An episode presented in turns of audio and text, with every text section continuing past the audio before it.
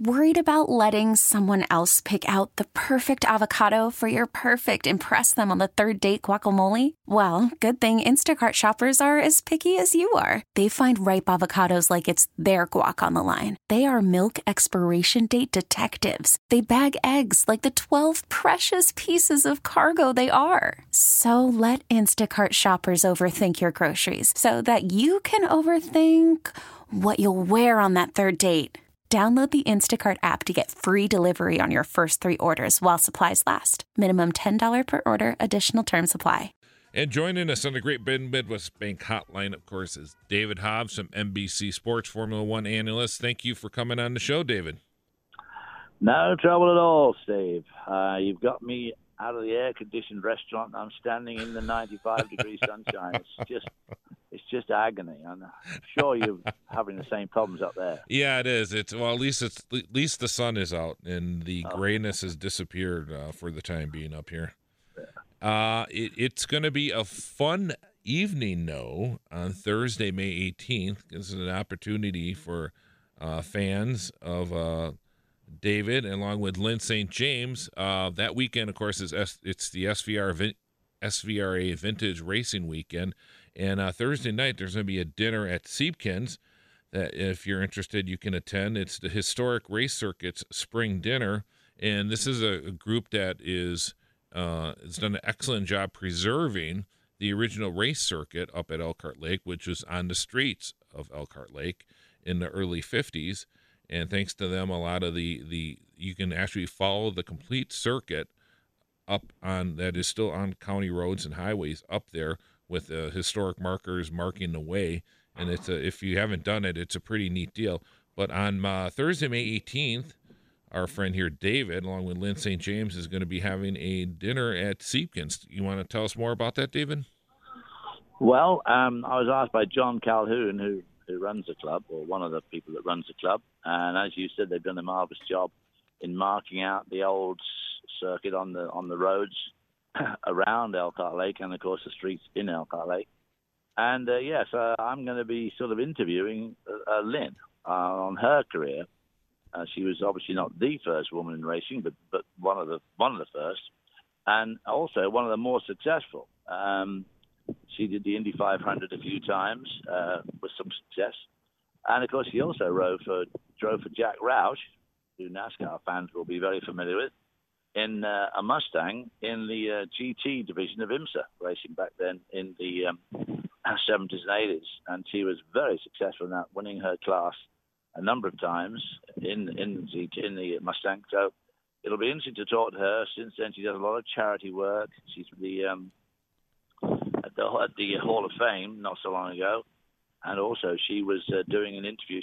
She was the interviewer at the Amelia Island Concorde d'Elegance back in March, and she was interviewing Al Unser, not Al Unser Jr., the real Al Unser, who won the Indianapolis 500 four times. She did a very good job there. So it should be a good, fun evening, and I'm sure I'll find something irreverent to say about Lynn and the club and Siebkens, of course, which I've been going to Siebkens now since, 45 years. So I know Siebkens pretty well, and I'm sure a lot of people in Milwaukee, and certainly in Wisconsin, know Siebkens. It's 100 years old. Last year, 2016, was its 100th anniversary.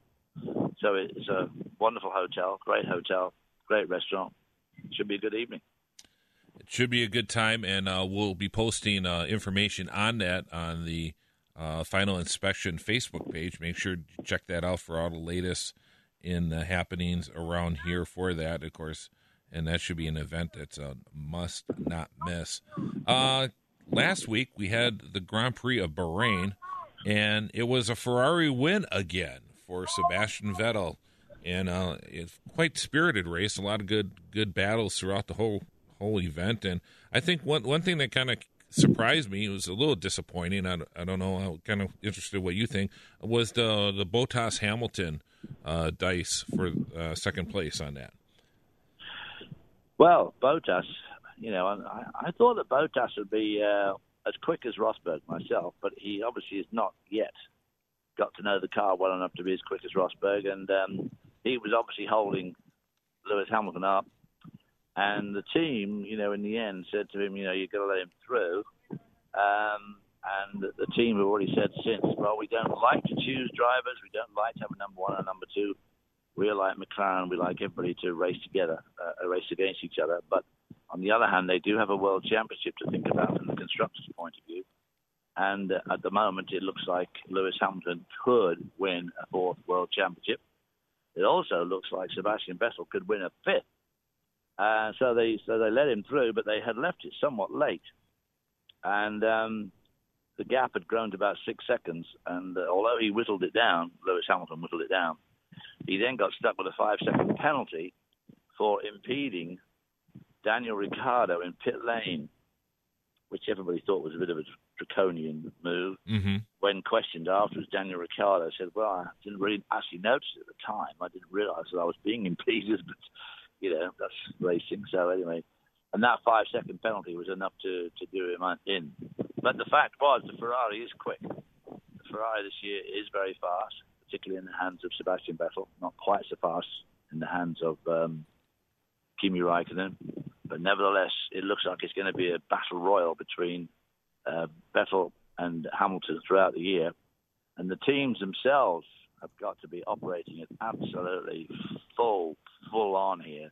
They've got to get every pit stop just right. And they have to get their strategy, their tyre strategy, just right. Because the team that gets the strategy right is most likely to win the event. And at the moment, we're looking at Ferrari 2, Mercedes 1. And so, yeah, I think it's going to be a battle royal throughout the year. And Valtteri Bottas is going to have to get stuck in there if he wants to keep that drive, because they've only signed him for 1 year. And if he wants to hang on to that drive, he's obviously going to have to start winning some races. Yeah, I think from the constructors' point of view, it's going to be very interesting how the number two drivers are going to, you know, perform this year. I think if I'm Ferrari, I'm very concerned that I keep Kimi Räikkönen very motivated and keep pushing him, because you don't want him to lose any points to a Red Bull team or a Force India team when, you know, I think the Constructors' Championship is might come right down to the wire. Well, to be quite honest, it looks as if the Constructors' Championship is going to come down to the number two driver in each team, Valtteri Bottas and Kimi Räikkönen, both of whom have been slightly underperforming. I mean, Bottas did get on the podium in the end, but probably not where he wanted to be. You know, obviously Mercedes would have rather he was second. But, yeah, so the whole, as I say, this is going to be, for the constructors' point of view, which in some ways is the more important of the two championships, because the world champion driver gets a lot of money of his own, but the world championship constructor gets all the money from the sport itself. Mm-hmm. And that money is worth, you know, to win the championship, it's, you know, up in the 50, 60, $100 million.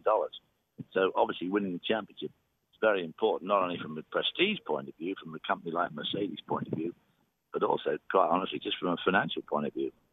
So, yeah, it's as I say, it's going to have to be a massive team effort.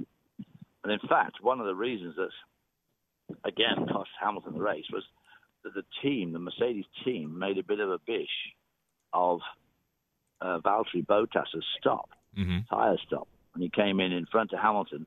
And that's why Hamilton was going slow in the pit lane, because they told him, whoa, wait, because Valtteri Bottas is here. Because even though the teams have two different sides of the garage in terms of preparing the cars and this sort of thing, and their own engineers, when it comes to tyre and pit stops, they have one team for both cars. And, of course, Hamilton had to wait until the team had changed, had finished changing Bottas' tyres. So that actually cost Lewis another probably 5 or 6 seconds right there. And, of course, it cost Bottas about 4 seconds because of the slow start. And we're talking with David Hobbs on the Great Midwest Bankline from NBC Sports. Coming up next is the Russian Grand Prix in Sochi. What should we look for there? Well, as you know, the 2017 cars have got much bigger tires and wheels. The cars are wider overall, which reduces the centre of gravity, so they are a good bit quicker, significantly quicker. Not that much quicker than last year, funnily enough, at Bahrain, but I think in Sochi they will be, because there are some very high high-speed turns, especially turn three, which is that long left-hander that sort of goes around that statue, and it's a long, long corner, very high speed. And these cars this year are going to develop some absolutely phenomenal grip around there. So I expect the Sochi times to be probably a couple of seconds quicker than last year. It's not the greatest place in the world to overtake. And again, I don't see it being anybody really, but the Mercedes and the Ferraris. But Red Bull were a lot closer at Bahrain than I thought they'd be, actually, considering those long straights there.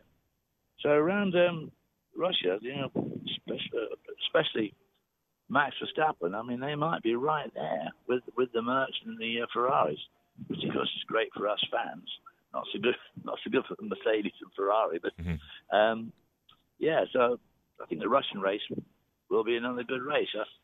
They're talking about cooler temperatures, which apparently plays into the hands of the Mercedes more than the Ferrari, but Vettel the other day dismissed that. The cool temperature, but many people like, so he's obviously very confident. But I think it should be another good race, and huge tension and an amount of pressure put on the teams, the whole team, to make every pit stop absolutely record-breaking in time, and also to get the strategy just exactly spot on. Okay, David, we certainly appreciate you coming on the show, and don't forget you can check David and Lynn St. James out at the Siebkens HRC Spring Dinner coming up Thursday, May 18th. For more information, you can go to historicracecircuits.com or the Final Inspection Facebook page for more information on that. And we'll talk to you in a couple weeks, David. Thank you for coming on the show. I'm looking forward to it being a very good evening there at Siebkens. It'll be great to be back in the old dining room there again, and hopefully we'll have a pretty large crowd, and be very interesting to talk to Lynn about her very varied racing career. So I invite everybody to come along and get some tickets and come and join us that weekend. All right, thank you. All right, appreciate it. Thank you, David Hobbs, on the Great Midwest Bank Hotline. You could spend the weekend doing the same old whatever, or you could conquer the weekend in the all-new Hyundai Santa Fe. Visit HyundaiUSA.com for more details. Hyundai, there's joy in every journey.